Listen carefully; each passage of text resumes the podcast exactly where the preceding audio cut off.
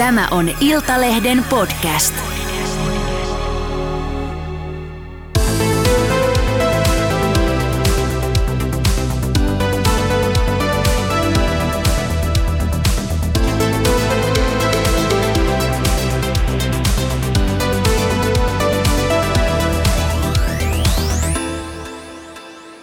Oikein hyvää päivää sinne auton ratin ja penkin väliin tai kotiin, missä tahansa kuuntelettekin Iltalehden autoradiota, autoliikenneaiheesta podcast-sarjaa.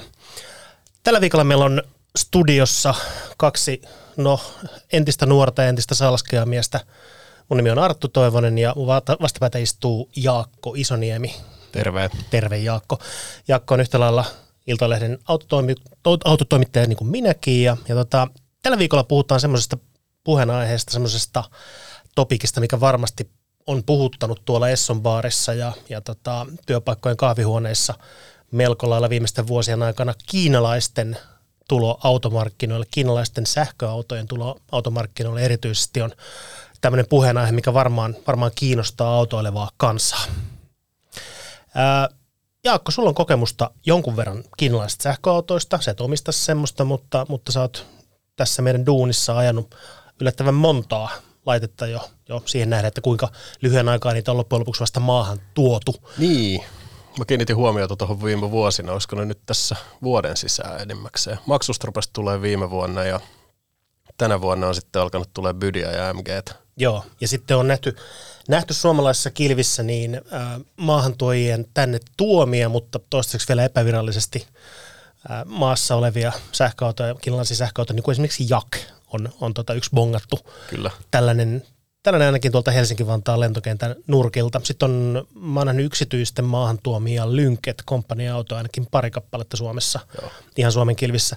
Ää, kiinalaiset, kiinalaisten tulo automarkkinaan saattaa olla sellainen juttu, että se voi, voi jonkun verran ehkä jännittää perinteisten länsimaisten, eurooppalaisten, osittain ehkä niin kuin muualta Aasiasta olevien automarkkien maahantuojia, koska kiinalaiset näyttää tulevan hintapuoli edellä selkeästi markkinaa.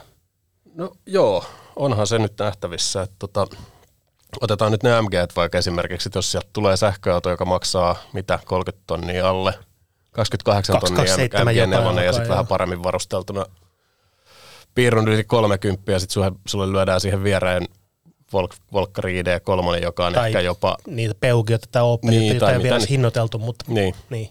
Niin, ja ne on niinku kuitenkin jo sit 5 tonnia tai 10 tonnin kalliimpi, niin en mä nyt yhtään ihmettele, jos niitä jännittää. Joo. Syytäkin jännittää. Oh. Koska siis onhan noiden niinku, käytännössä noiden niinku monen sähköauton niin hinnat on aika poskettomia siihen, että miten paljon autoa sä saat sillä rahalla. Mm. Siellä on kuoletettu sitä sähkötekniikan tuotekehityskustannuksia niin. tavallaan syöttämällä suoraan sinne hintaan. Niin. Et vaikka, vaikka sähköautot on Suomessa nyt ollut kohta kaksi vuotta, tätä tulla kaksi vuotta itse asiassa ihan suurin piirtein näinä päivinä niin täyteen, että ne on ollut autoverottomia. Niin, niin joka tapauksessa itse raaka-auton ja tämmöisen, tämmöisen niin valmistaminen ja tuottaminen maksaa kuitenkin vielä tänä päivänä sen verran enemmän, akkutekniikkaa sen verran hintavampaa, että se hinta nousee väkisinkin, hankintahinta nousee korkeammalle. mikä, mikä sun näkemys on siitä, mikä on, on kiinalaisten mahdollisuudet Euroopassa, Skandinaaviassa lähivuosina vallata markkinoita? Minkälaisella, minkälaisella tota, prosentilla sä ajattelet, että iskee tänne markkinaan oikeasti? No mä en ehkä usko, että ne tulee mitenkään hirveän nopeasti kahmiin sitä markkinaosuutta itselleen. Että siihen menee aikaa, että sitä brändiä rakennetaan, sitä, että ihmiset alkaa tavallaan luottaa niihin autoihin, alkaa luottaa siihen, että se niin kuin – huoltovarmuus on riittävä, että niillä on siis verkostot täällä, että ne autot niin toimii ja niihin saattaa liittyä myös kaiken näköisiä ennakkoluuloja tietysti, kun on täysin uudesta, täysin uudesta tuottajamaasta niin kuin kyse. Ja sitten kun katsoo esimerkiksi Ruotsia ja Norjaa, Norjaa nyt varsinkin, niin ei ne ole Norjassakaan mun mielestä mitenkään niin kuin ihan ihmeellisiä määriä myynyt – Mm. Ja Norjassa on kuitenkin jo aika paljon enemmän brändejä, että siellä on sitä Xpengia ja Nio, jota ei vielä mm. meillä ole. Mm. Kyllä. Tesla taitaa vielä olla Norjassa myydyn automerkki ehkä tänä päivänä. Vaan se on varmaan heittämällä myydyin. Mä luulen, että Model Y on tällä hetkellä maailman myydyin auto suurimmalla, suurimmalla osalla markkinoista. On se, se Suomessa muutamalla kvartaalilla ollut jo. On, on se, se, on Norjan myydyin, siitä mä oon ihan pommin varma, että Joo. se on varmaan 25 prosenttia myynneistä. Joo, mutta Model Y menee kuitenkin niin Teslan aika rajuista hinnanalennuksesta huolimatta niin ihan toiseen kategorian toiseen segmenttiin. Se on selkeästi kalliimpi auto. Otetaan esimerkkinä vaikka se MG, minkä sä mainitsit äsken. Ne alkaa sieltä 27900 muistaakseni tänä päivänä. Ja MG hän teki semmoisen tempun, mitä oikeastaan kukaan muu tämmöinen niin kuin normaali käyttöautovalmistaja ei ole tehnyt vielä. Ne toisen sähköauto Farmarin markkinaan. Ja sitähän on suomalaiset odottanut ainakin kun kuuta nousevaa. Me ollaan peräkärrykansaa, me ollaan farmariautokansaa. Nyt siellä on MG5, joka on okei okay, polttomoottoriauto perustainen laite, mutta, mutta tota, täyssähköinen ihan kohtalaisen järkevällä toimintamatkalla varustettu laite ja 29900 muistaakseni taitaa olla lappu. Onko sulla jotain näkemystä siitä laitteesta? No mä en ole sitä ajanut, niin kuin sähän, sähän sen meille ajoit. Sen, joo. joo. Mä oon kyllä käynyt katsomassa ja istumassa ja ajanut se MG4, mm. joka on vissiin hyvin lähellä. Taitaa olla sama alusta ja sama perustekniikka niin, Niin tota, eihän se nyt ihan ehkä sillä tasolla ole, mitä sä saat, voit saada polttisfarkun mm. sillä hinnalla. Mm. Mutta siis en mä näkisi niin kuin mitään syytä, että se tonne kauppaan homehtumaan jäisi. Mä luulen, että se myydään, se on niin kuin auto, mikä myydään pelkästään niillä vuotosilla käyttökuluilla. Mä, kun tein aikanaan sitä MG5 koejuttua, niin mä vertasin sitä esimerkiksi Volkswagen Golf-varianttiin tai Toyota Corolla Sp- Touring Sportsiin – eli farmarimalliin, niin nehän on niin kuin samahintaisia autoja, mutta niillä rahalla saa sitten Volkkarilta kevyt hybridi ja Toyotalta niin sanotun täyshybridi, jos sellaista termiä nyt haluaa tässä yhteydessä käyttää. Öö, mun kokemus MG5 on, on sellaiset, että, että niin kuin tavalliseen arkiajoon semmoiselle ihmiselle, joka on ajanut vaikka viimeiset vuodet, sanotaanko, että esimerkiksi vaikka vanhalla Nissan Qashqailla tai, tai jollain tämmöisellä autolla, mikä nyt ei varsinaisesti ole rakennettu niin kuin millään tasolla ehkä niin kuin kuljettajan nautintoa silmällä pitäen.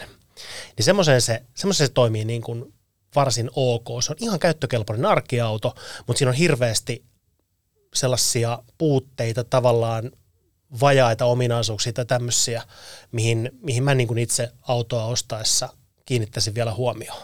Sä oot MG4, eikö mm. niin?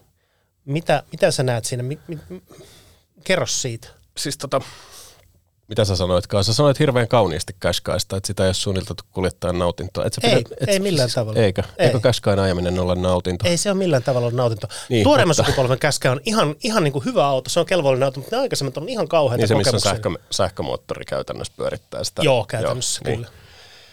Siis sellaiselle ihmiselle, joka tota, on ajanut jotain 2010-luvun alun tai puolivälin Nissan Qashqaita mm. ja se hyppää siitä kokemuksesta suoraan MG4 tai MG5 rattiin, niin siltähän tuntuu siltä, että se on avaruusaluksessa. Mm. Että tämä on niin kuin siistein juttu ikinä. Mm.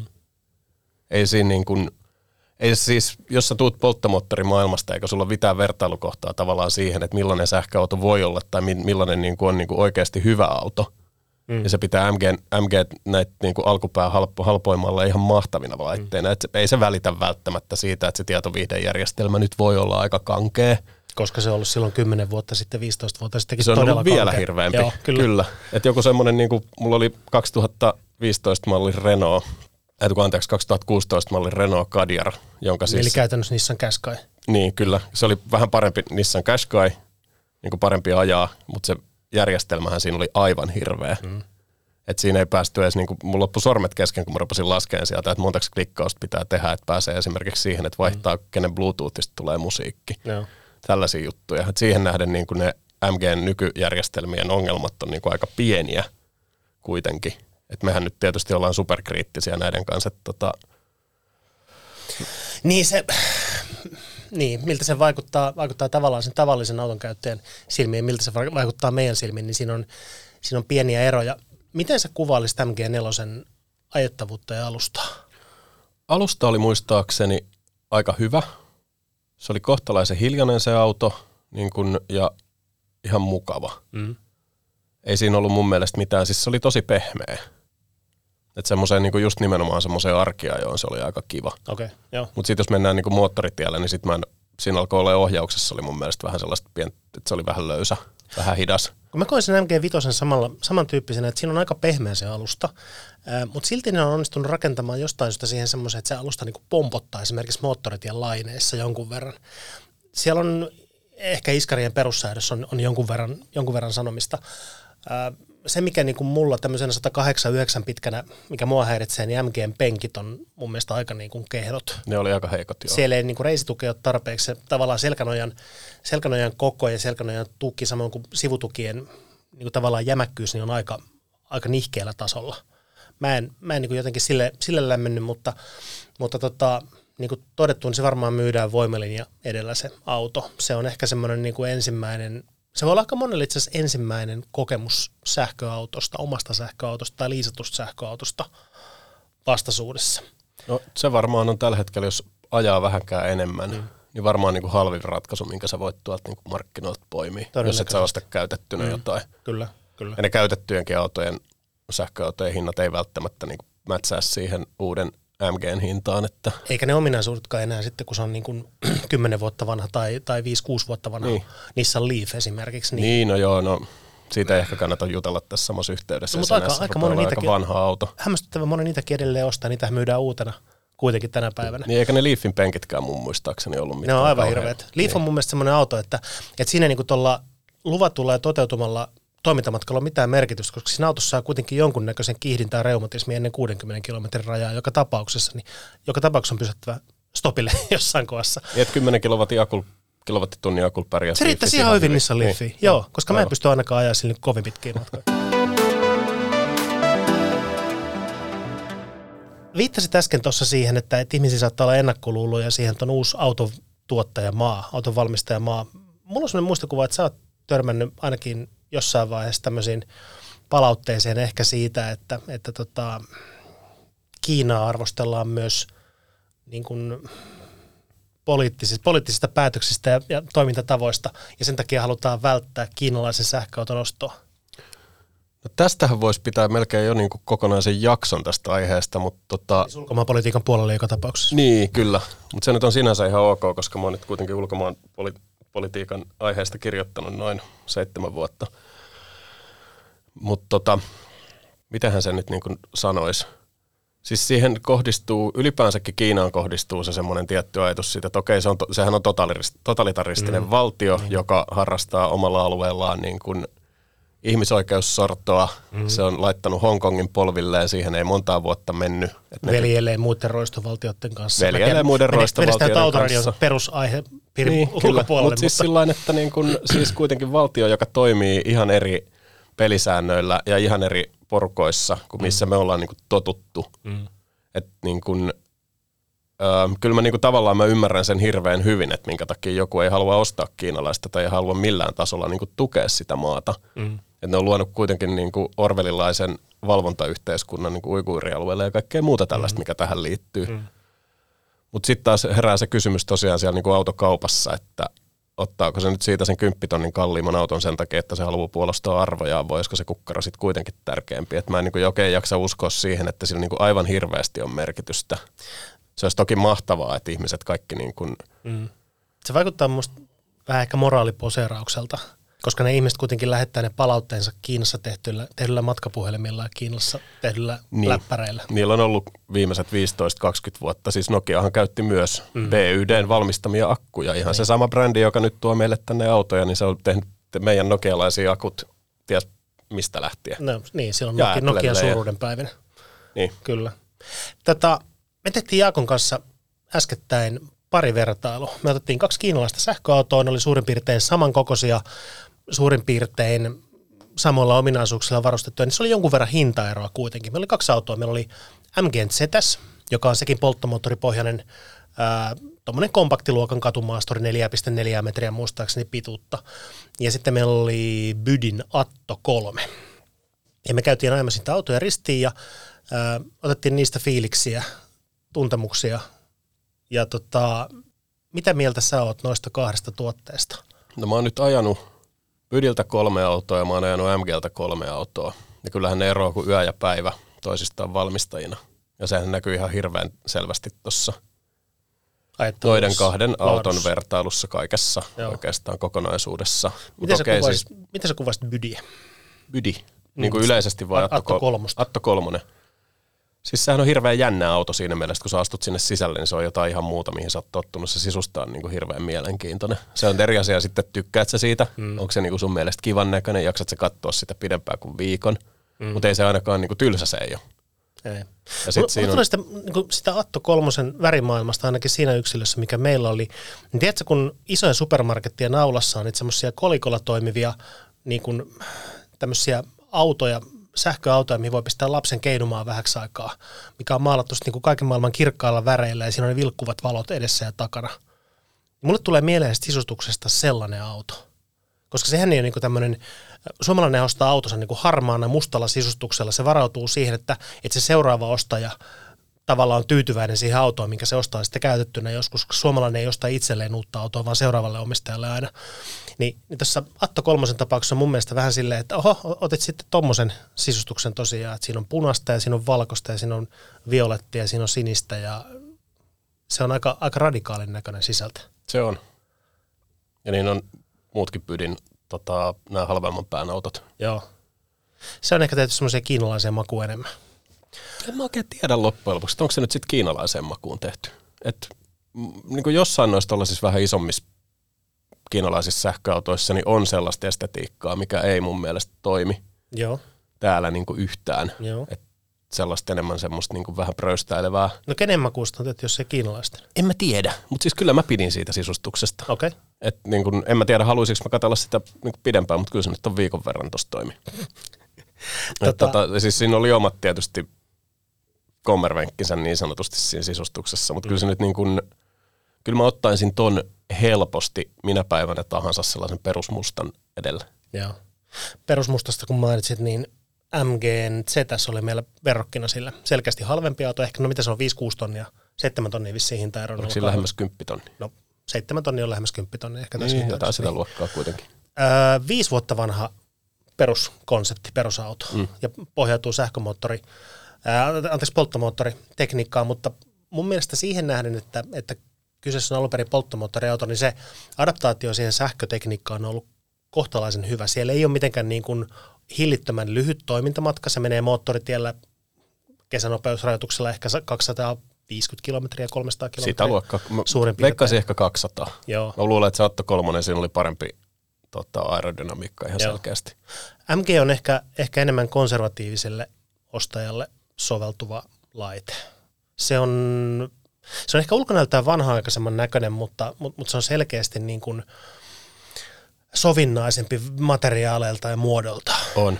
Onhan siinä sisällä semmoinen, niin kuin, että eihän se kenenkään niin kuin silmää satuta sisältä. Ei, ei. Se on niin kuin hirveän neutraali. Mutta, Ihan- mutta tavallaan se ikäkin näkyy siinä, koska, koska ei se ole niin kuin enää 2023 vuoden sisustus esimerkiksi, mikä ei, siinä autossa ei missään tapauksessa. Kyllähän se niin kuin, ottaa minkä tahansa viisi vuotta vanha auto, niin kyllä se niin kuin eron, eron huomaa. Joo, kyllä se huomaa.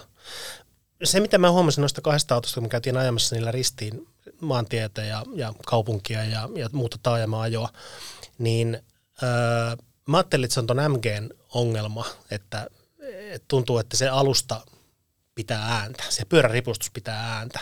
Esimerkiksi kun ajaa terävistä asfalttisaamoista tämmöistä yli, niin se tekee semmoisen selkeän kumahduksen.